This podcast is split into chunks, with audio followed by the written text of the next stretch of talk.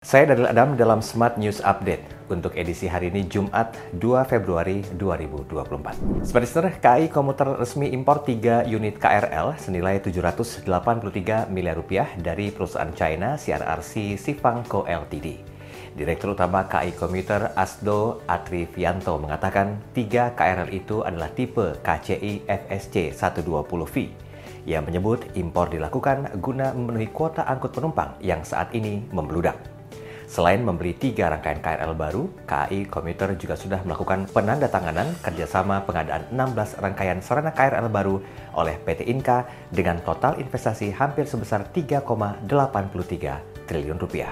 Kita beralih ke berita selanjutnya, Menteri Keuangan Sri Mulyani Indrawati bersama LPDP tengah mengkaji sistem student loan Hal ini menanggapi terkait polemik uang kuliah tunggal atau UKT di ITB yang menawarkan pembayaran lewat pinjaman online. Student loan merupakan suatu pinjaman yang diberikan untuk membayar biaya kuliah beserta biaya terkait, termasuk uang sekolah, biaya lain, buku, hingga biaya hidup.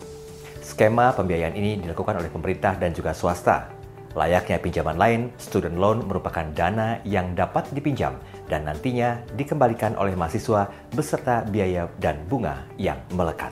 Keberita terakhir, Menteri Koordinator Bidang Maritim dan Investasi Luhut Binsar Panjaitan menyampaikan bahwa pemerintah juga mengembangkan baterai kendaraan listrik berjenis LFP atau lithium ferrous phosphate bersamaan dengan baterai berbasis nikel.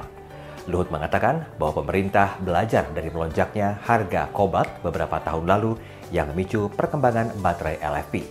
Kobalt merupakan salah satu bahan baku baterai berbasis nikel NMC. Sekian berita hari ini, sampai jumpa dalam Smart News Update berikutnya.